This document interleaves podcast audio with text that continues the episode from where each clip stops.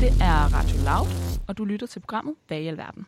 Her spørger vi, hvor verden bevæger sig hen og sætter spot på de vigtigste politiske udviklinger i dag.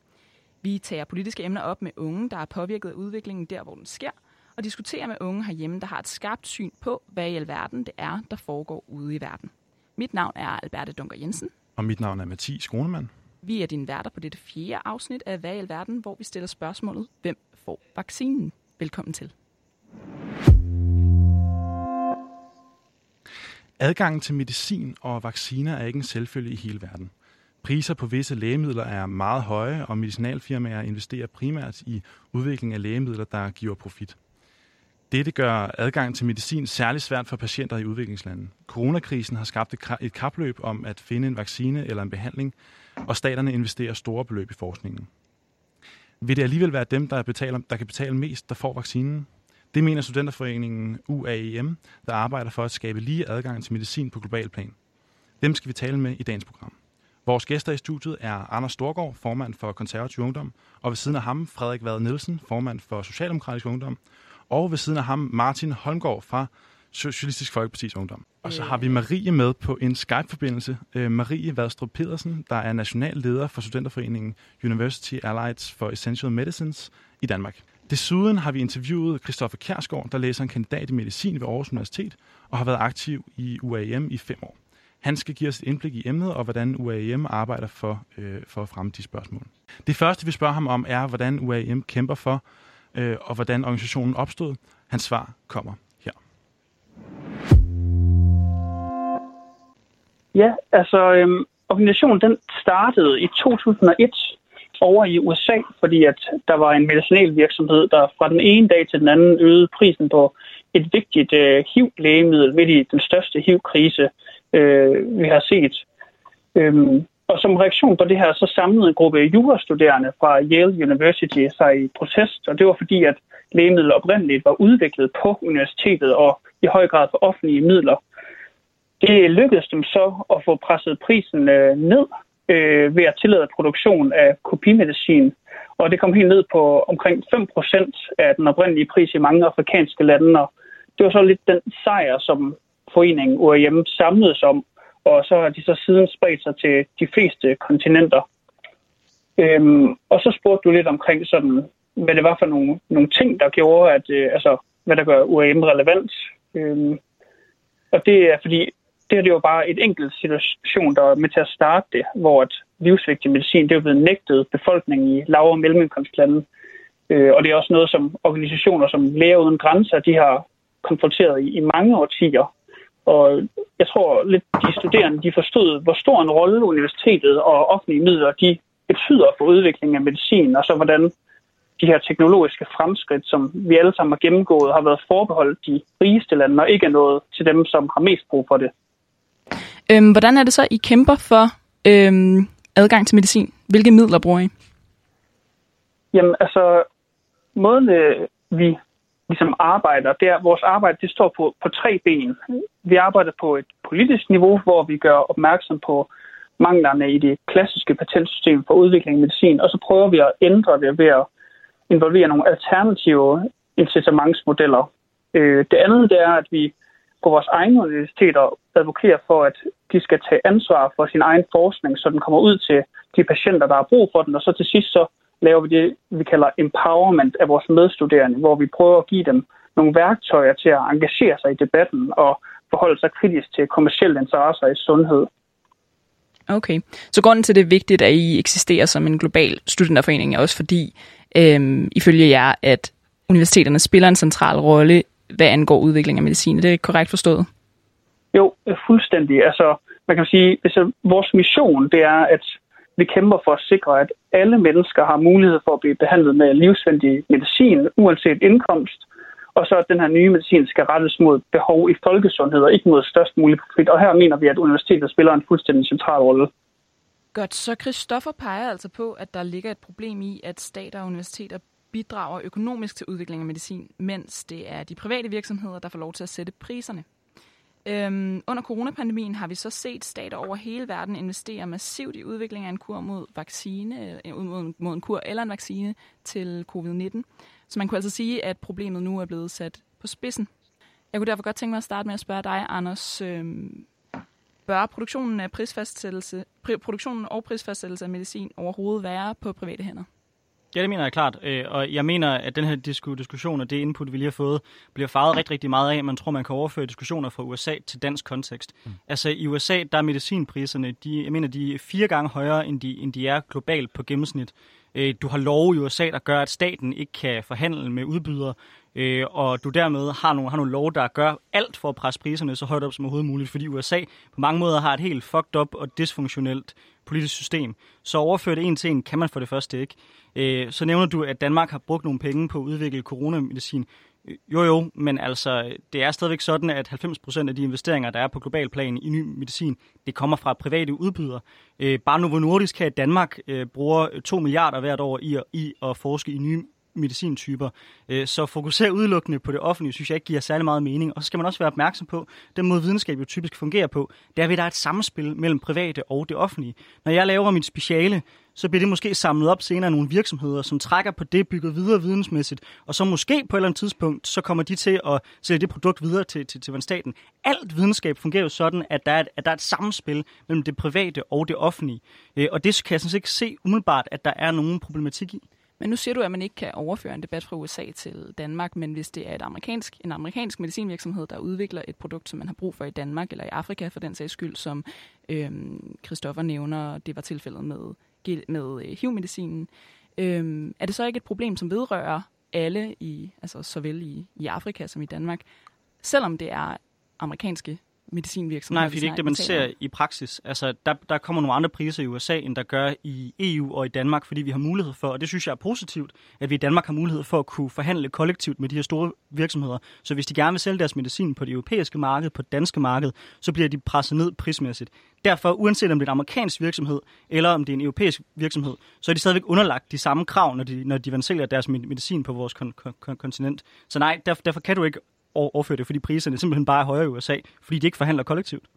Frederik, nu problematiserer hvad hedder det, Anders selvfølgelig det her øh, public funding, som, øh, mm. eller er problemet omkring public funding, som UAM øh, hvad hedder, taler om. At, hvad, hvad er dit syn på det? Er det er du, ligger du på linje med, med Anders i det spørgsmål? Nej, det, jeg ligger ikke 100% på linje med Anders. Altså, jeg mener heller ikke, at staten øh, skal gå ind og overtage produktionen af, af, af medicinen. Altså, jeg var meget, meget imod, hvis vi tager en dansk kontekst, var jeg mm. meget, meget imod det salg af vaccineproduktionen, øh, der fandt sted for år tilbage. Mm. Øh, det mener jeg, lige, lige præcis, det mener jeg var en, en grofuld fejltagelse, og for min skyld kunne vi godt øh, gøre den om.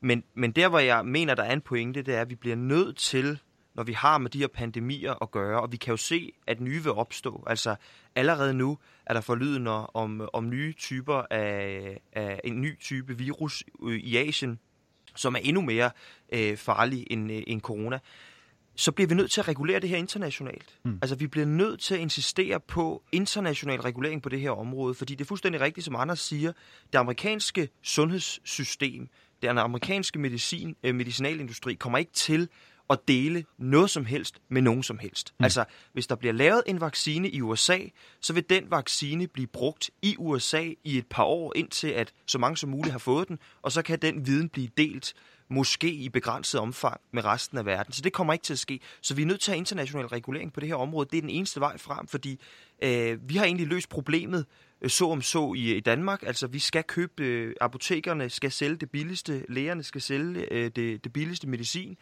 Og der er 14 dages, øh, der er 14 dages runder, hvor medicinalvirksomhederne øh, øh hele tiden skal byde ind og sænke deres priser.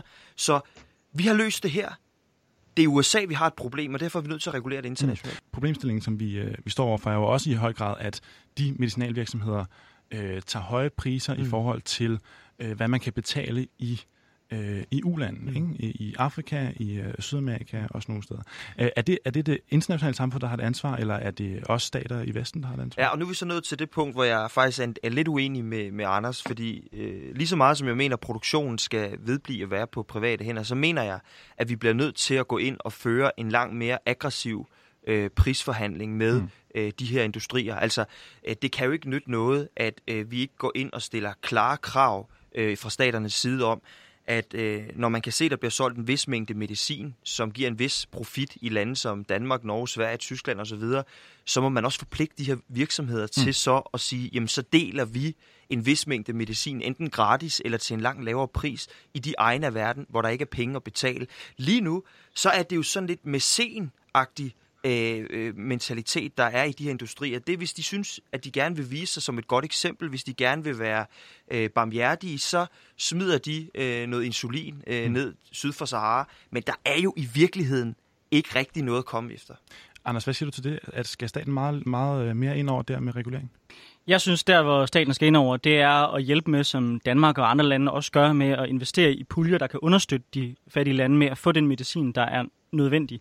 Øh, og det er der altså også mange private udbydere, der gør. Jeg læste for eksempel før jeg skulle i den her debat, at Bill Gates han har, han har, han har investeret der svarer til 500 millioner danske i en fælles fond, som nu er oppe på 2 milliarder, som regner med at op på 10 milliarder, som er det, de vurderer, der kan, der kan dække det behov, der er i mange af de allerfattigste lande. Om de når op på det, det må tiden jo vise. Men jeg synes, der er rigtig, rigtig mange udbydere privat, der også går ind og prøver at løfte den her, den her dagsorden der mener jeg selvfølgelig, at staten skal, skal, skal hjælpe, og vi skal som Danmark også investere i øh, at, at bruge nogle ulandskroner på at sørge for, at det her det bliver løst. Fordi det har vi en fælles interesse i, fordi sygdomme jo ikke kender grænser. De kommer mm. også til at sprede sig herop, hvis, hvis pandemien fortsætter. Men vi skal bare gøre os klar, hvis du pålægger, at de her virksomheder skal give deres medicin til øh, alle de lande, der ikke kan øh, købe dem, fordi de ikke har råd til det, jamen hvad vil der så ske? Så vil der jo ske en ting, det er, at priserne bare bliver presset endnu mere op. Og det er jo typisk sådan med produkter, at når du udvikler dem, så er de relativt dyre, så er det typisk de, de øh, forbrugere, der er mest velhævende, som køber det. Og efterhånden, som der er flere, som man køber det, så, så falder prisen, fordi det bliver billigere for dem at producere medicinen. Ikke? Måske vi lige skal holde fast, fordi Marie, og uddybe lidt, hvordan det er, øh, det er du mener, at, øh, at Anders her i det, han siger, øh, ikke har fat i den lange ende. Øh, jamen, jeg er altså ikke... Øh altså det er ikke som om jeg føler, at vi måske ikke kan mødes, men jeg synes jo i hvert fald bare, det er absurd, at offentlige investeringer ikke kommer offentlige interesser til gode.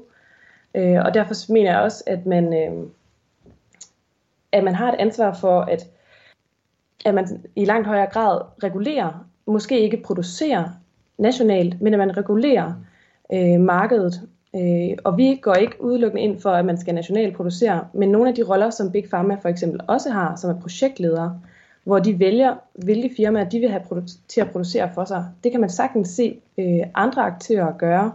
Øh, de her såkaldte public-private partnerships, som du også refererer til, mm øh, Anders. Øh, så jeg mener ikke, at det skal være hverken eller.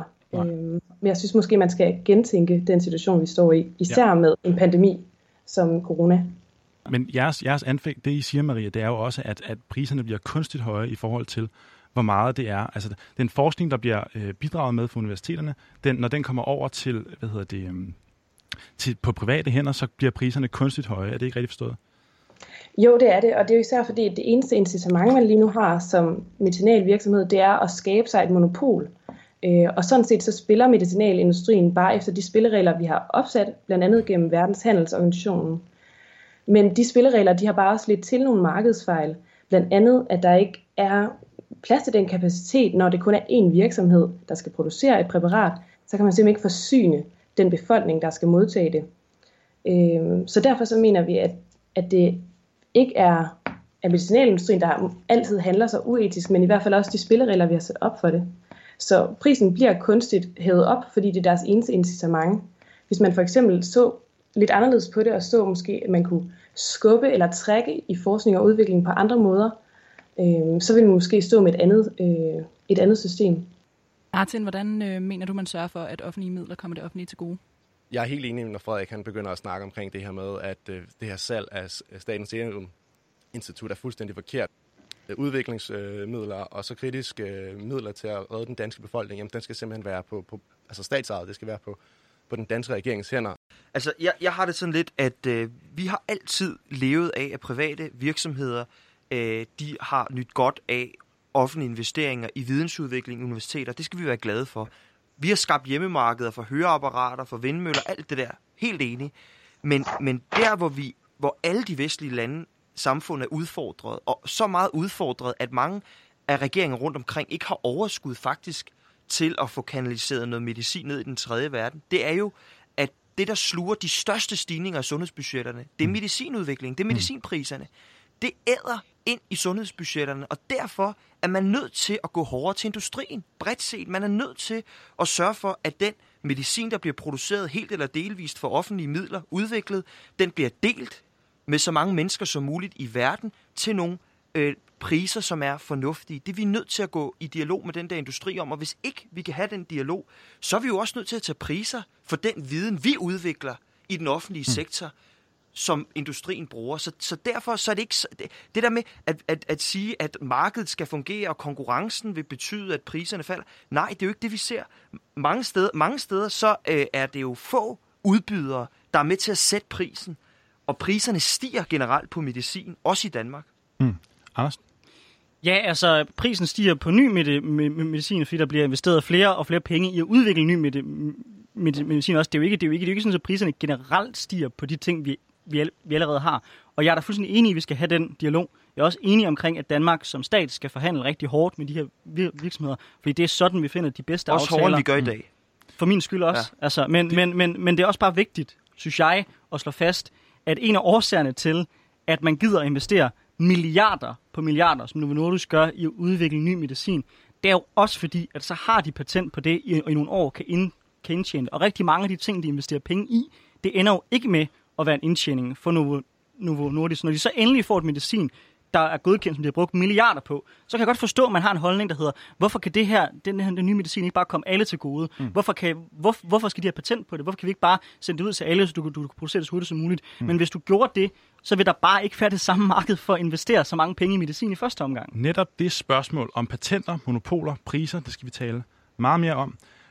Øhm, det er noget af det, vi har spurgt øh, Christoffer om i vores andet spørgsmål. Christoffer altså, som fra, så kommer fra Universities Allied Essential Medicines. Vi spørger ham, hvilken roller spiller patenter og de monopoler, det kan skabe. Okay.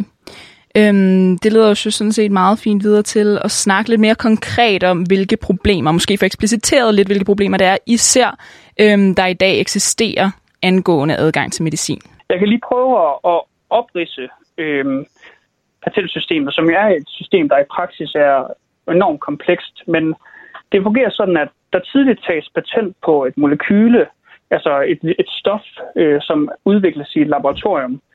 Det vil oftest være på universitetet, og forskergruppen har højst sandsynligt allerede udført nogle forsøg, der tyder på effekt, men som ikke er udgivet endnu.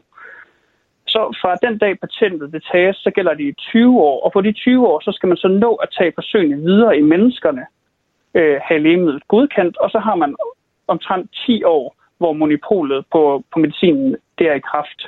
Øhm, og det der er, det er, at det koster mange millioner at lave de her kliniske forsøg i mennesker, og det er som regel kun større medicinalvirksomheder, der har kapital og infrastruktur til at udføre dem.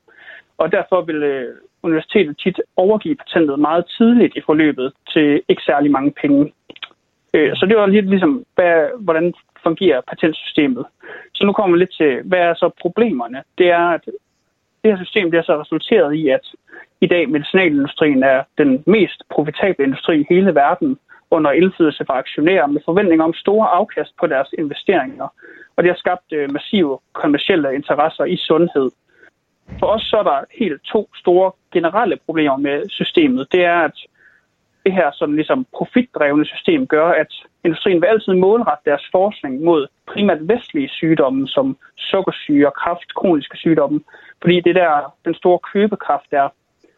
Øh, det betyder så, at der er rigtig mange sygdomme, for eksempel det vi kalder for neglected tropical diseases, eller meget sjældne sygdomme, der systematisk er underprioriteret, øh, men hvor man kunne skabe meget mere sundhed og understøttelse af befolkningen for øh, ret små penge, hvis man satsede dem anderledes. Øhm, og det giver så sig selv, at der er flere penge i at investere i lægemidler rettet mod kroniske sygdomme i velstående lande, i stedet for for eksempel antibiotika og vacciner. Øhm, et andet problem, det er så, at på grund af, at det fungerer på den her måde, så er der mange medicinalvirksomhederne, lige inden et patent er ved at udløbe, så kommer de med et nyt marginalt forbedret lægemiddel, som, hvor de måske bare lige har ændret lidt, sådan at man kan tage det en gang om ugen i stedet for dagligt. Og så kan de forlænge deres patent med yderligere 20 år. Øh, det kaldes også evergreening, fordi det basalt set er et forlængelse af monopolet, uden at det involverer noget reel innovation, altså ny viden eller nyt lægemiddel. Så den første, det, det vi arbejder med, det her med udvikling af hvilke lægemidler, hvordan foregår det, Og så det andet, det er så selvfølgelig, at når der udvikles et effektivt lægemiddel, så bliver det ofte prissat så højt, at det kun er de rigeste lande, der har adgang til det. Øh, og det er jo fordi, at patentsystemet dikterer, at firmaerne de må tjene flest mulige penge, mens de stadig har det her monopol. Øhm, og i en dansk kontekst, så det lidt ironiske er, at dengang jeg blev aktiv i foreningen, så lå vores fokus næsten udelukkende på udfordringer i lav- og mellemindkomstlande. Men øh, nu har vi så i løbet af de sidste 10 år set, hvordan udgifterne til medicin, også i højindkomstlande som Danmark, er blevet så høje, at de har presset verdens rigeste sundhedsvæsener i knæ. Mm. Øhm, jeg kunne godt tænke mig lige til at lige kort at vende tilbage til øhm, det, du nævnte som jeres mission, altså at alle mennesker skal have ret til medicin, og det derfor er behov frem for profit, der ligesom skal sættes først. Ikke? Øhm, fordi ja. de problematikker, du ligesom forklarer omkring, at øh, medicinale virksomhederne, de går, de går efter profit, og det er ligesom det, de her store afkast, som øh, deres investeringer, øh, som de regner med, når de investerer penge i ny udvikling af medicin. Øh, Hvordan, altså, kan de to ting godt adskilles? Kan man godt, mener du, øh, tror du på, at der kan være noget, øh, at der kan være et formål i at, at udvikle medicin, hvis der ikke er profit det? Er profitten ikke også en nødvendighed for, at ny medicin bliver udviklet? Ja, jamen, øh, og det er, det er et super relevant spørgsmål, øh, fordi nogle gange, når vi kommer med de her holdninger, så øh, kan folk finde på at sige sådan ting, som at om I er bare ude på at nationalisere øh, hvad hedder det, medicinalindustrien. Og det, det er vi overhovedet ikke.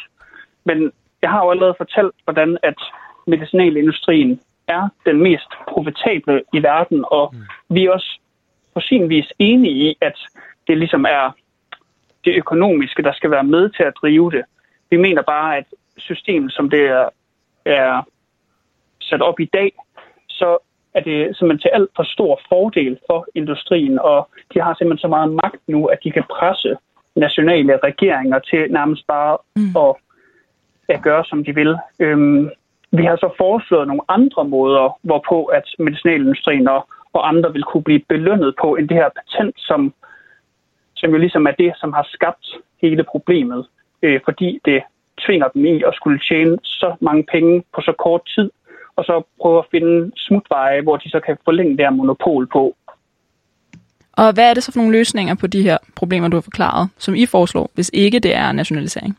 Vi foreslår mere eller mindre tre ting.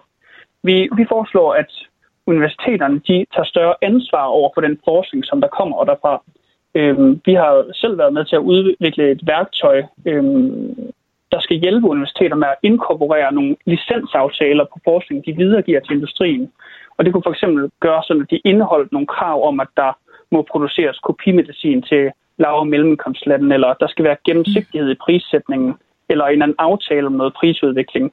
Så det er så en ting, man kunne gøre, sådan at tage det der, hvor det starter, altså på universiteterne. Øhm, derudover så kunne vi godt tænke os, at fra offentlig side, der blev stillet flere krav til de midler, man bruger offentligt på forskning. Og det kan også være altså offentlige fonde, der havde øh, nogle regler om, at der skulle indgås de her licensaftaler, hvis det blev til et lægemiddel. Øh, det kunne også godt være, at man ligesom tvinger medicinalvirksomheden til at offentliggøre de udviklingsomkostninger, mm. de har, som de bruger til at berette i prisen. Og det kan vi jo lige nævne, at det har faktisk været en aftale, der har været på bordet i WHO's generalforsamling sidste år, men at den danske delegation desværre var med til at udvande den her aftale. Øhm, og så til sidst, så har vi jo sådan den helt store øh, mål for os, det er delvis eller helt at afløse patentsystemet med nogle, det vi kalder alternative incitamentsmodeller. Øhm, fordi vi anerkender, at der er en stor risiko, og det er dyrt at udvikle medicin.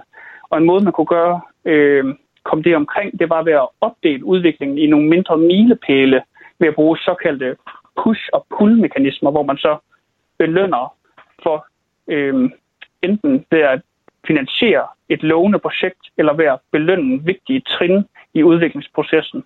Og det vil så resultere i, at udviklingen bliver skubbet fremad. Og så til sidst, så øhm, kan medicinalvirksomheden konkurrere om at sælge lægemiddel, men uden at have monopol, sådan at den endelige pris for lægemiddel den bliver afskåret fra udviklingsomkostningerne. Så hvad betyder det helt konkret? Ifølge Dagbladet Information koster en behandling af den nyudviklede kur mod hepatitis øh, C op mod en halv million kroner i øh, 2016, selvom medicinen kostede ned til 530 kroner at producere. I 2015 publicerede det amerikanske senat en rapport, der konkluderer, at medicinalvirksomheden Gilead forsøgte at maksimere deres omsætning med få betænkeligheder, hvad angår tilgængeligheden og overkommelige priser. Det skriver magasinet Danwatch. Spørgsmålet her er jo, øh, som Christoffer nævner, øh, eller som, som, som han i hvert fald siger, ikke, at, at, at systemet på en eller anden måde er problemet, og vi skal ændre øh, hvad hedder det, patentstrukturen, vi skal ændre nogle af de strukturer, der er, når vi taler, hvordan der kommer hvad hedder det, adgang til medicin på global plan, større adgang til medicin. Anders, hvordan ser du den analyse? Altså, jeg ved næsten ikke, hvor jeg skal starte, fordi der Nej. bliver sagt så mange ting i det klip, der var før. Men lad os starte med at snakke om, hvad patenter generelt er at gøre. Altså, jeg er ikke nogen ekspert i, patent. Sidste gang, jeg satte mig ind i det, var det, at vi skulle stemme om det til EU. Mm. Øhm, men altså, patent er jo ikke noget nyt. Det er jo noget, der har været i europæisk forskning i de sidste mange hundrede år, og som har været fundamentet for, at vi kunne udvikle os. Så at pege på det patenter, der er årsagen, det vil jeg gerne stille spørgsmålstegn ved. Mm. Fordi det har typisk været den beskyttelse, som forskere har haft til, at deres opfindelser ikke bliver stjålet, når de har investeret rigtig meget i at få det op og stå. Der, hvor jeg ser problematikken, det er for eksempel i USA, hvor du har en situation, hvor prisen bliver presset op. Hvad gør det? Det er med til at presse priserne op globalt også. Hvad er løsningen så? Er det, at Danmark begynder at gå ind og sige, nu vil vi det her? Det tror jeg ikke nødvendigvis, vi kan gøre noget. Især kan vi forhandle med nogle af de øh, normale priser, der er. Men der, hvor det virkelig kan bat, det er, hvis et kontinent som eksempel Europa begynder at stille hårde krav til, hvis du vil sælge på det europæiske marked, så skal du leve op til de her og de her krav. Øhm, men nej, patent er ikke årsagen til, at fattige mennesker ikke får ikke, ikke for medicin. Altså, det, det, det er som om, der bliver opstillet sådan en analyse, der hedder, du har profit på den ene side, og så har du adgang til, om, om folk kan få medicin på den anden side. Men det er jo ikke det, er jo ikke det der er situationen, fordi hvis du fjerner profitten, hvad sker der så? Så vil du se i langt de fleste tilfælde, at så kommer der bare slet ikke nogen medicin i første omgang. Som jeg startede med at nævne, ja, der er nogen ting, der starter som grundforskning på universiteterne. Det er 10 procent. 90 procent, hvad jeg kunne læse mig til, af de fremskridt, der kommer, de kommer altså i den private sektor. Derfor er det fint at inddrage i debatten, at, at vores universiteter også bidrager, men, men vi kan simpelthen ikke se os blind på, at størstedelen af de her fremskridt, de kommer altså fra den private sektor. Og så kan vi stille hårde krav til dem, men du kan ikke, du kan ikke hive, hive, hive profitten ud, fordi profitten er, ligesom i alt andet på et frit marked, det der driver virksomhederne til at investere i første omgang. Martin, kan vi hive profitten ud? Er, ud? er der den skillelinje, som, øh, som Anders han øh, i talsætter? Nå, problemet med det hele her, det kommer til at være, at du kigger meget på, at det kun er i det private marked, og der ikke er det her samarbejde. Det har altid været et problem, som Christoffer også kommer ind på, at det her høje markedpriser, der er på de her forskellige øh, medic- medikater og, og, og diverse beskyttelsesudstyr, der har altid været et kæmpe problem med det her. Det er bare først nu, vi lægger mærke til det, fordi det faktisk er en aktuel pandemi, vi står i, mm. hvor der er et kæmpe stort behov for det. Det har altid været et problem, at prisen har været for høj. Det har det været i en lang, lang, lang, lang tid. Problemet er bare, at det er først nu, den almene borger lægger mærke til det. Mm. Mm. Altså, jeg synes, mange af Christoffers forslag var fremragende. Altså, jeg er nok uenig i, i det med, at, at vi skal tage et opgør med, med patenterne, fordi øh, Øh, jeg er socialdemokrat og tror på en social markedsøkonomi, som er reguleret, og jeg ved også, at privat ejendomsret, det er noget af det, der giver folk allerstørst incitament til at knokle røven ud af bukserne og rejse sig fra sofaen og, og gøre noget for sig selv og sin familie. Altså, det viser historien også. Så, så, så det er vigtigt, at vi bevarer et patentsystem. Men at lave regler for, hvornår eller hvor meget der skal til, før man faktisk kan forny et patent i 20 år mere, den køber jeg. Mm. At tvinge industrien til at fortælle alle os udenforstående, hvad de egentlig bruger af penge på at udvikle og producere medicin, det køber jeg. Og at stille krav til universiteterne om, måske at beholde den forskning, de laver lidt længere tid, så de kan få en bedre pris for den, øh, når de sælger den på markedet, den køber jeg også. Fordi mm. vi taler altså om den mest grådige industri, vi har. Den mest profit øh, skabende industri, vi har i verden. Der bliver vi simpelthen nødt til at gå hårdere til dem. Og alternativet er, at det er filantroper, det er mæscener som Bill Gates og dem, som du snakkede om før, Anders, som hvis de står op en morgen og tænker, vi skal lige øh, købe øh, noget medicin til Afrika, drysse lidt ud over et beløb, vi bestemmer, alt efter hvad vi har lyst til. Hvis det er sådan et, en verden, vi får, det er bare for fattigt. Altså, det dur ikke. Den, den reformisme, som, øh, som, som du fortaler derfor, vi skal ændre systemet, men det skal bevares som et patentsystem, som vi kender det nu. Er, er, er du grundlæggende enig i den øh, analyse, eller skal vi lave noget fundamentalt om? I... Selvfølgelig skal vi lave noget fundamentalt okay. om i det. Det skal da ikke øh, være, være, være det nuleværende, som det er nu. Altså, man, man så, øh, som det er rart, at det endelig kommer ud i det offentlige nu faktisk, men man så faktisk et læserbrev fra to DTU-forskere her sidste uge, som sagde, at det her problem med netop patenter osv. netop er et kæmpe problem. Mm. Fordi inden for forskningsverdenen, om I ved det eller ej, så er det simpelthen den største grundlæggende værdi, det er at dele informationer med hinanden til en øh, selvfølgelig fornuftig grad, så alle kan få lov til at tage part i det her og videreudvikle det. Fordi den hjerne, jeg måske har, er ikke nok til at udvikle det sidste step. Men så er der måske en, øh, en amerikaner eller en franskmand eller noget af den stil, som lige pludselig har det sidste forståelse inden for måske organisk kemi eller noget af den stil, til at fuldende det her produkt, til at gøre, at vi måske har en kur mod blandt andet covid-19. Og altså, det har altid været, øh, været et problem. Altså patenter har altid været men, men netop, netop det, at der er, der er patenter, er det ikke netop muligheden for, at virksomheden, altså skaber det ikke muligheden for, at virksomheden er, er villig til at løbe den risiko, det er at begynde at forske i, øh, i, i, i ny medicin? Jo, men det er derfor, jeg synes, det er øh, perfekt alternativ, han kommer med, at der er sådan nogle incitamenter, som man kan bruge. Altså, man kan give en prisbelønning for et eller andet, når man når et vigtigt step i forhold til øh, udvikling af sin medicin. Fordi så har du mm. også samtidig mulighed for fri øh, vidensdeling, men, men også samtidig mulighed for at få øh, en investering i, i det, du gør, og altså få nogle penge tilbage. Jeg synes bare ikke, det skal være låst på den måde, fordi det handler altså om menneskeliv, det her. Det handler ikke bare om økonomi, som I prøver at gøre det til derovre. Marie, øh, Anders har sagt, at det ikke er patenter, der øh, gør, at fattige mennesker ikke har råd til medicin. Er du enig i det? Øh, patentet i sig selv har sådan set ikke øh, nogen betydning for. Det er det monopol, der ligesom bliver taget på salget bagefter. Øh, og Anders, du siger også, at patenter har eksisteret i i flere hundrede år, men altså kemiske patenter er først blevet en ting i 1925 i USA, så det er stadig en relativt altså, ny idé, og det er en politisk beslutning at have det på den her måde. Derfor synes vi også, at man skal gentænke det. Det er ikke den endegyldige sandhed. Øh, den er, der er plads til at modificere den. Øh, så nej, jeg synes ikke, det er patenter. Jeg synes, det er den monopol. Øh, det er monopol, der ligesom driver øh, virksomhedernes incitament. Så det er også derfor, vi selvfølgelig, som der også øh, som Christoffer også nævner, støtter op om, at der skal være nogle andre incitamenter, for eksempel præmier eller puljer, som kan opnås hen ad vejen. For vi har ikke noget mod, at øh, medicinalindustrien tjener penge. Der skal være noget øh, at komme efter. Øh, og vi hører også, når vi diskuterer det med, med forskere inden for medicin, at de har også et ønske om, at det skal være lettere at få kommercialiseret sin forskning, og det skal ikke være afhængigt af, at man kan få store øh, virksomheder til at investere og overtage alt deres forskning. De har stadig et ønske om at være uafhængige øh, langt hen ad vejen. Mm. Du markerer, Anders. Men undskyld Marie, altså efter 1925, mig bekendt, har vi også set en eksplosion i udviklingen af medicin. Det er, det, det er øh, altså, jeg, er ikke, jeg er ikke ekspert i medicinal historie, men det er mit klare indtryk, at medicin, endovendstrin og vores udvikling af medicin virkelig har taget fart inden for de sidste 100 år. Øh, så, så, så derfor, derfor synes jeg måske også, at det er lidt nemt at, at, at sige, at det her, det her har ikke været en del, der har, der har været altid. Fordi det har været forbundet med meget af det moderne medicin. Og Frederik, jeg er glad for at se, så kom du op på, øh, på ølkassen, kammerat. Altså, jeg mener jo ikke, og det synes jeg også lidt er en strømmand, at det er et spørgsmål omkring, at Bill Gates bare skal komme og redde os andre, eller så må de fattige børn dø i Afrika. Det var faktisk heller ikke det, jeg, jeg sagde. Jeg sagde, at det var samspillet mellem, at der er private, der kan hjælpe til med det her, og vi også går ind gennem vores udviklingsbistand og som stater og er med til at løfte denne her opgave. Og jeg er da fuldstændig enig i, der kan da godt være problematikker i nogle af den måde, vi indretter vores patentsystem på i dag. Det er jeg ikke ekspert i, det er du ikke ekspert i, men jeg tror da, det er helt klart, for jeg har også hørt nogle eksempler på nogle folk, hvor man laver nogle små lille ændringer, og så tager man patent på noget i, i syv år. Det er jo selvfølgelig ikke hensigtsmæssigt, fordi det er jo ikke sådan, systemet skal være indrettet. Øh, og jeg er da også enig i, der er en problematik i forhold til, når, når, når profitten bliver, bliver for høj. Jeg tror også bare, man skal dykke ned i, så at se, okay, hvilket markeder er det, at profitten bliver meget høj. Mit indtryk er i hvert fald for de nyheder, jeg kan følge, når Novo Nordisk virkelig får den store profit og virkelig tjener kassen, så er det, når de kommer ind på, på det amerikanske marked. Så jeg savner i hvert fald lidt mere viden også i forhold til det her oplæg, for at kunne sige klart, om udfordringen er på det danske marked, på det amerikanske marked, på det europæiske marked, hvor udfordringen ligger.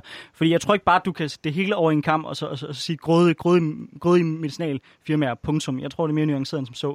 Og i, og i øvrigt, så vil jeg også sige, jeg tror, en af grundene til, Danmark øh, har knoklet så meget for at øh, sørge for at holde de her forretningshemmeligheder, som det jo også er, hvor mange penge man bruger på at investere i medicin, øh, hemmelige, er jo nok også fordi, at øh, det giver øh, de virksomheder, der har den her, den her viden, en stor konkurrencefordel. Og det er altså, der, er, der er også danske arbejdspladser opfundet. Op, så, så, så, så når Frederik han siger, at vi skal, vi skal grundlæggende gå hårdere til dem, øh, det er jeg også åben for. Det er ja. også åben for. Altså, jeg synes, altså, for mig er det ikke noget mål, at at medicinalpriserne er høje. For mig er målet, at de bliver så lave som overhovedet muligt. Mm. Men jeg tror bare ikke på, at du nødvendigvis løser det ved, at staten inddrager sig for meget. Det her må finde en rigtig balance. Det synes jeg langt hen, hen, hen ad vejen, vi har været bedre til i et land som Danmark, end man har i, i USA, men selvfølgelig kan vi blive bedre. Mm. Og en af de måder, vi kan blive bedre på, det er ved fra europæisk perspektiv at ja. lægge langt hårdere pres, fordi så har vi et større marked for handel med. Frederik, det er ikke nødvendigvis statens opgave, hvad siger du til det? Ej, Jo, det altså, var, det var altså ikke det, jeg, jeg jeg, sagde. vil bare, jeg, jeg, vil bare, jeg vil bare sige, at, at øh, vi har en tendens til at se medicinalvirksomheder på en eller anden måde som en del af vores stat. Altså, øh, jo, altså, hvis man taler med, med mennesker på gader og stræder, der er rigtig mange, der har en eller anden oplevelse af, at øh, øh, du, øh, Toyota, Citroën, Peugeot og så Novo Nordisk, det er ikke en del af den samme øh, øh, markedsklub. Der er noget, en speciel aura omkring vores medicinalvirksomheder, der gør, at vi tænker, at de på en eller anden måde arbejder for fællesskabets ved og vel, og derfor så har de altid kun de bedste intentioner og de reneste hænder. Jeg mener, at vi skal gå hårdt til dem, og vi skal også kræve, at der bliver produceret medicin og udviklet medicin på områder, hvor der ikke er så mange penge at hente. Og det er jo et generelt problem. Tag patientforeningerne også. Hvem er det, der kører afsted med 180 km i timen? Det er familier med kræftramte børn og kraftens bekæmpelse. Der er indsamling og, og forskningspengene. Det er der, de kommer hen. Ikke? Gigtforeningen, lungeforeningen, alle de her sygdomme, som ikke er særlig fancy, øh, kol osv., det offentlige sender ikke særlig mange penge efter det. Øh, markedet sender ikke særlig mange penge efter det. Der bliver vi simpelthen nødt til at gøre det bedre. Men Frederik, hvem er, det, hvem, hvem er det især, der sender mange penge efter kraft? Det er politikere, der Præcis. gerne vil vælges og siger, Præcis. nu skal vi bruge flere penge på det her. Så det er jo netop et bevis på, at det jo ikke bare er et spørgsmål omkring privat versus offentlig, Nej. men det er et spørgsmål om generelt, at vi som mennesker har tendens til at fokusere på det, vi kan se lige foran næsen, og ikke de problemer, der, der er alle mulige andre steder. Og det synes jeg er et langt større spørgsmål end bare offentlig versus privat. Men tak for debatten, Frederik. Øhm, godt, så i forhold til corona, nu har vi hørt, øh, vi har hørt Christoffer uddybe, at øh, medicinalvirksomhederne kun forsker i de produkter, som der er penge i. Ikke? Altså kun de, de, i de sygdomme eller behandlinger mod de sygdomme, som vi har i Vesten, fordi at det er i Vesten, at vi kan betale. Øh, det er jo så ikke et problem i forhold til corona, fordi der er kæmpe efterspørgsel, både i Vesten og i Afrika og i Sydamerika og alle mulige andre steder. Så der er masser af forskning, og der er masser af investering, både offentlig og privat. Men øhm, hvordan sørger man for, at priserne kommer til at ligge på et niveau, sådan så dem, der ikke kan betale de højeste priser, også får adgang? Har du lyst til at starte, Martin? Jamen, det vil jeg gerne. Øh, Det er et kæmpe, kæmpe stort og svært spørgsmål, fordi vi kommer til at ramme øh, Øh, tre økonomiske kæmpe supermagter, som vi alle sammen kender. Vi har USA, vi har Europa, og så har vi også det kinesiske marked. Det vil sige, at vi har utrolig mange faktorer, vi skal gå ind og, og ramme. Kina er pissehammerne ligeglade med patenter. De skal nok øh, finde en eller anden løsning, hvis de får fat i et en eller anden form for information. USA, de kommer til at øh, lege med, hvorvidt lege, øh, de kan sætte den op til en million eller to millioner for den her pris per, per styk. Og Europa, de prøver at være mellemmanden. Så det kommer til at være en kæmpe, altså, et kæmpe problem, så det skal være et internationalt løsning, en, en, en kæmpe solidaritet, hvor vi alle sammen står sammen og ligesom anser, at det her det er et kæmpe problem for alle mennesker, og det ikke bare er for en enkelt region. Altså, at man begynder at tænke mere altruistisk, at man tænker over, at det er for det bedre menneske, at vi generelt får, øh, altså, vi får den her øh, medicin, som gør, at folk kan blive helbredt. Det, det, det, det er der, vi kommer hen, og hvordan gør man så det? Jamen, det bliver jo så problematisk, fordi det er ikke bare noget, vi kan sige, jamen, hvis du lige er bedre, øh, jamen, så får du en klap på skulderen, og så er det det. Der bliver nødt til at være en eller anden form for incitament. Øh, der skal være en eller anden noget vidensuddeling, eller et eller andet den stil, fordi så kommer det ikke til at være realistisk, hvis vi bare siger, jamen, det bliver vi nødt til at gøre, for det er bedre. Vi bliver nødt til at give en eller anden form for øh, incitament, og hvis vi netop er inden for medicinindustrien, så kunne man begynde måske at have noget mere gennemsigtighed i øh, vidensdelingen. Selvom det kan være farligt, men, men man vil også bare indse, at de fleste, der forsker i netop de her ting, jamen de er simpelthen for at gøre det for alle sammen meget bedre. Altså Men- for at få videreudvikling. Men incitamentsystemet er ikke det, du, det, man, det man har nu, som, som, som patentsystemet, i, hvor patentsystemet er, spiller en meget afgørende rolle, kan man sige. Ikke? Og det var det, det kritiserede du før, så, mm. så det, er, det er nogle andre incitamentsystemer, som, øh, som, som, som ser ud, hvordan? Jamen, det er jo det igen. Det kan være vidensdeling, det kan være en eller anden form for, for pulje. Når vi når det her vist stykke, så kan man måske begynde at lempe på nogle ting. Man kan begynde at, at, at åbne op for nogle andre ting, øh, nogle diplomatiske ting, der går ind over. Altså, der kommer til at være noget samarbejde osv. Det behøver ikke kun at være i, øh, i kroner og øre. Vi snakker om, at der skal være en præmie for det her. Det kan også være politisk, det kan også være diplomatisk, det kan også være eventuelt... Øh, nogle andre ting. Hvordan det helt konkret skal gøres, det, det, det, det er selvfølgelig det, vi alle sammen skal lægge hovedet i blød omkring. Jeg mm. har ikke et, en, en konkret løsning. Jeg er ikke nogen ekspert på det her. Jeg har kun været inden for, for emnet i seks år, så, så jeg er ikke øh, perfekt til, til at være den perfekte ekspert til at finde løsningen, men, men jeg kan da prøve. Marie, hvordan tror du, at man sørger for, at verdens fattigste også får adgang til en potentiel kur eller vaccine mod corona? Eller jer i UAM? Ja, altså i UAM, der tror vi i hvert fald på, at den sådan, generelle oplysning af, af borgeren og debat om emnet øh, skaber altså kan tage os langt hen ad vejen, hvis vi kollektivt støtter op øh, og sætter krav. Øh, blandt andet så kører der en kampagne, der hedder øh, Befri Folkets Vaccine. Øh, hvis man ser så massiv en befolkning øh, samling, øh, samle sig om, om de her problemer, så tror jeg på, at man kan, at man kan skabe et pres, der simpelthen gør det upopulært og, øh, og den monopol på de her, øh, de her vacciner. Men ellers som systemet er lige nu, så, så tror jeg desværre, at, at, det er lidt, at det er ret udfordrende.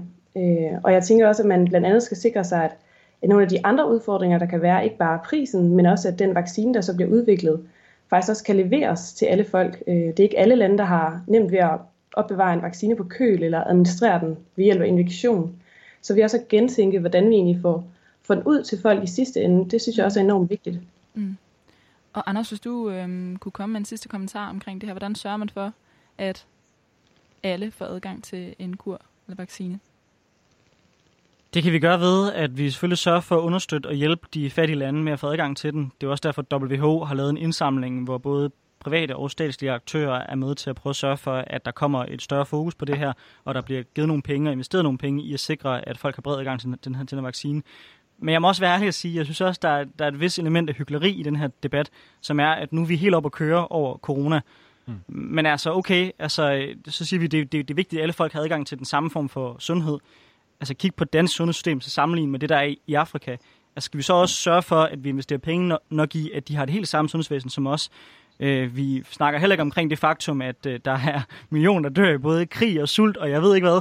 Skal vi også sørge for, at det ikke er, hvad der sker? Altså jeg mener selvfølgelig, at vi har et ansvar for at hjælpe fattige lande med at komme op og, og køre. Men noget af det allerbedste, vi gør, det er at skabe velstand dernede, det er at handle med dem, det er at sørge for, at de får nogle stabile lande. Fordi meget ofte er det årsagen til, at de er så fattige, de ikke har adgang til for eksempel medicin.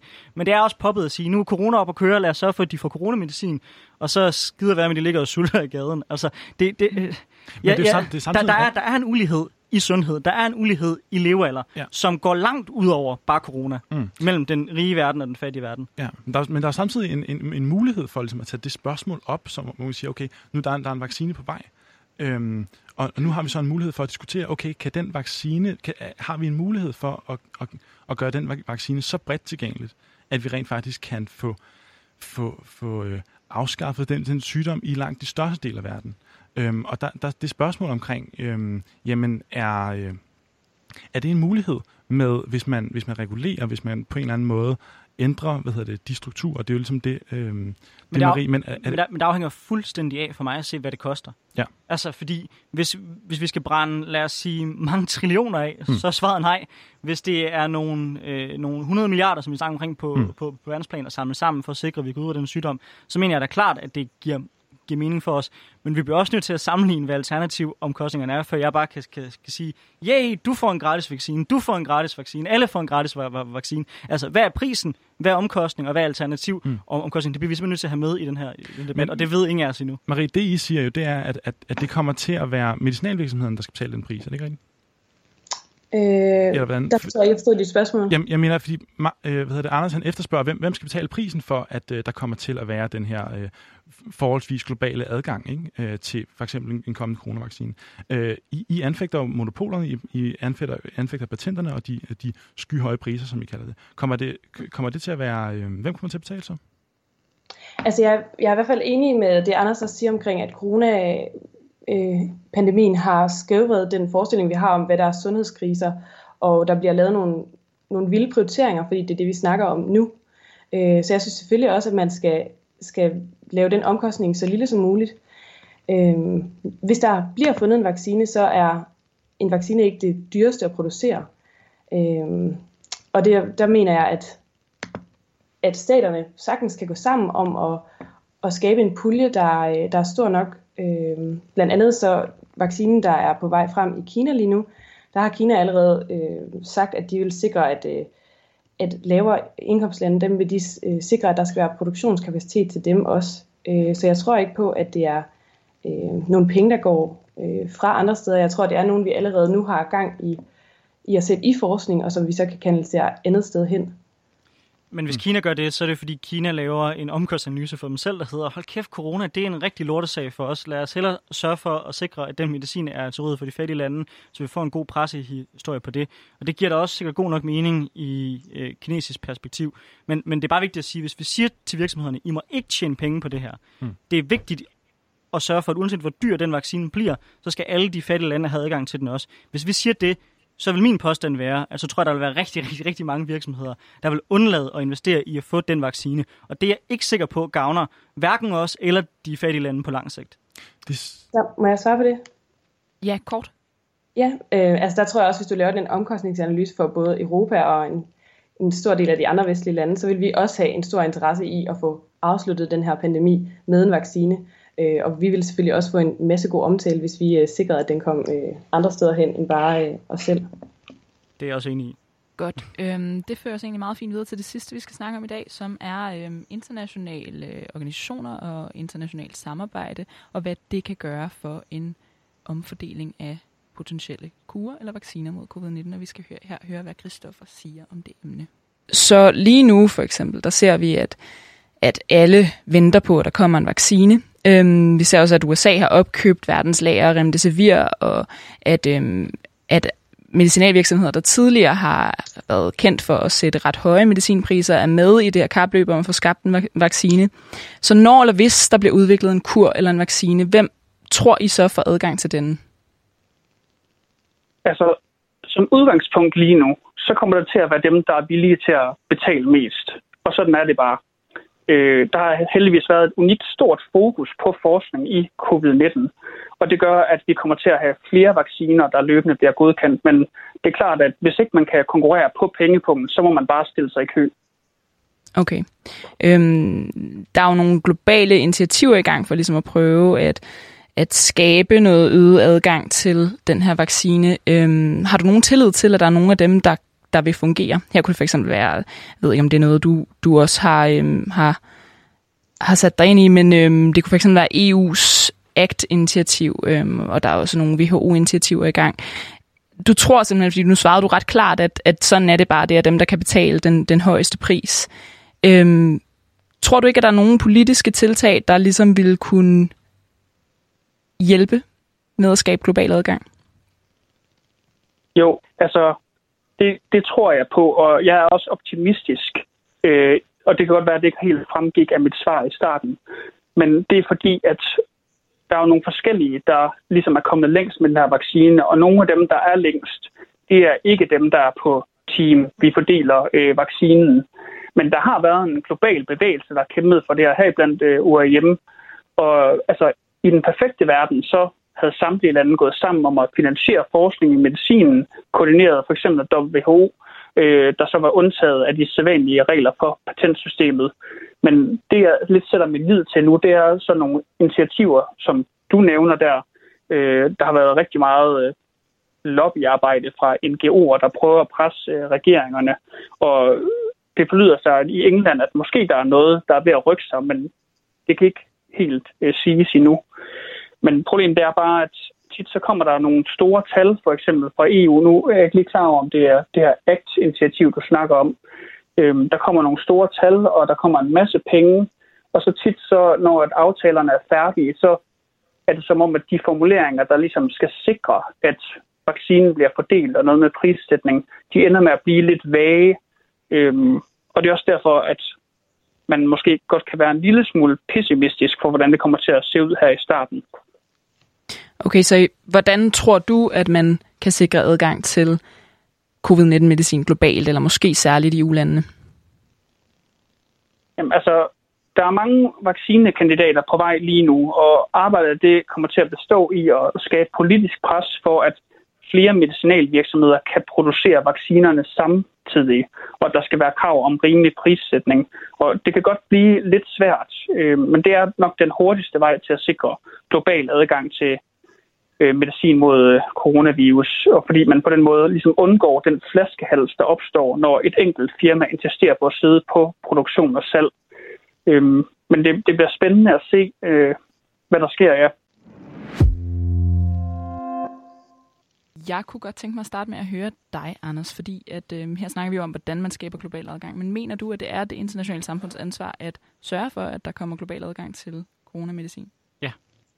Ja. Tror du, at de initiativer, der eksisterer i forvejen, kan gøre det?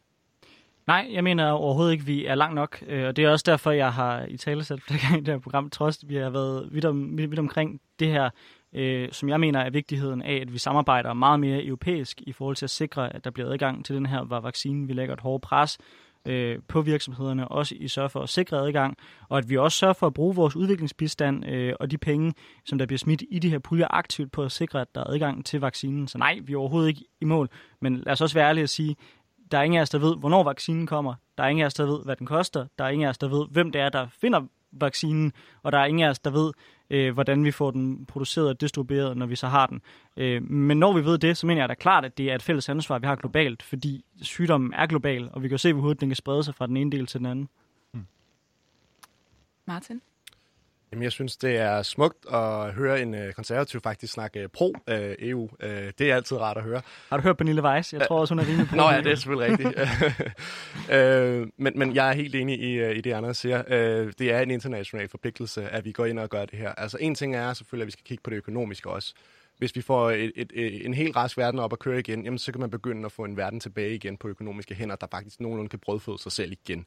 Det er den vigtigste ting vi kan ikke bare blive ved med at smide penge efter ulandene heller. Jeg synes, at de, altså selvfølgelig er der jo selvfølgelig nogle ting, vi, vi skal ikke stoppe bistandsstøtten, det er ikke det, jeg siger, men de skal om, øh, om, omdele simpelthen, fordi det der bare at smide penge ned efter dem, det, det er ikke rigtigt. Man bliver nødt til at give dem nogle, nogle, nogle ting, som de gør, at de selv kan kickstarte deres mm. egen økonomi. Det er også sjældent, man hører en SF at sige det, så det er jeg meget glad for. det, det, som Christoffer også øh, nævner her i interviewet, altså i, i forhold til, at øh, man har øh, de her aftaler med, med, med medicinalvirksomhederne, hvor det ofte ikke bliver skrevet ind, hvad prisfastsættelsen skal være præcis, øh, og, og det problem, som vi har talt tidligere om øh, i programmet om, omkring patenter, er det, er det den vej, som hvad hedder det, internationale organisationer kan gå for at lægge pres på, eller hvordan ser du deres rolle? Jamen, jeg ser da helt klart, at deres rolle er, at de skal gå ind og arbejde noget mere i forhold til kontrakterne og, og alt det her, man underskriver. Det, det, det er super vigtigt, at vi, at vi, vi går ind og, og får gjort noget mere pres på det her, fordi der er ikke nok krav inden for medicinalindustrien. Marie, jeg kunne også godt tænke mig lige at få dig med her til sidst, før vi skal slutte af. Øhm, ja. Tror du på de globale initiativer? Tror du på, at de kan skabe global adgang til covid-19-medicin? Ja, altså ACT, som du nævner, det synes jeg er et rigtig fint initiativ, som både Gavi og Seppi står bag. Øhm, og øh, jeg tror virkelig, at det er noget, hvor man kan rykke langt. Og øhm, blandt andet øh, Storbritannien har også vist, at øh, selvom de er et meget pro-farmaland, så, har de også, øh, så er de også villige til at, at indgå i en øh, dialog med universiteterne og med dem, der producerer forskningen. Øhm, og de virker også til at kunne rykke sig til øh, og måske vise en forgang til, hvordan man kan, kan påvirke de her øh, licensaftaler, som desværre er, er hemmelige øh, langt hen ad vejen. Men, øh, men sådan, af hvad vi får at vide øh, af dem, der laver det stykke lobbyarbejde, så, så viser det sig, at der faktisk er en villighed til at, at lave et samarbejde. Mm. Spændende. Øhm, jeg kunne godt tænke mig at tage en helt kort afsluttende runde. Anders, hvem tror du får adgang til vaccinen, hvis den kommer, når den kommer? Det håber jeg, alle gør. Øh, men det er klart, at de folk, der nok kommer til at få adgang til den først, det er de folk, der kommer til at smide flest penge i det. Øh, og så håber jeg, at vi hurtigt kan få presset prisen ned, og så få, få distribueret det så meget som overhovedet muligt. Og så håber jeg, at vi frem for at køre en debat, der udelukkende handler omkring nogle forfærdelige onde medicinalvirksomheder, gør det, vi er allerbedst til her i det her land, nemlig at lave de der partnerskaber, hvor det offentlige og det, og det private, de går sammen for at finde de løsninger, der skal til for at løse de problemer, som vi står overfor. Martin, samme spørgsmål. Helt kort. Mm, jamen, jeg håber selvfølgelig som Anders, at alle får, får adgang til det. Det, det er selvfølgelig det, det bedste ønske. Men realistisk, så tror jeg enten, det kommer til at være USA, fordi det er dem, der har flest penge, og dem, der har investeret mest i det, som, som det er nu, og som den måde, vores system er sat op på, så ser det ud til bare at være dem.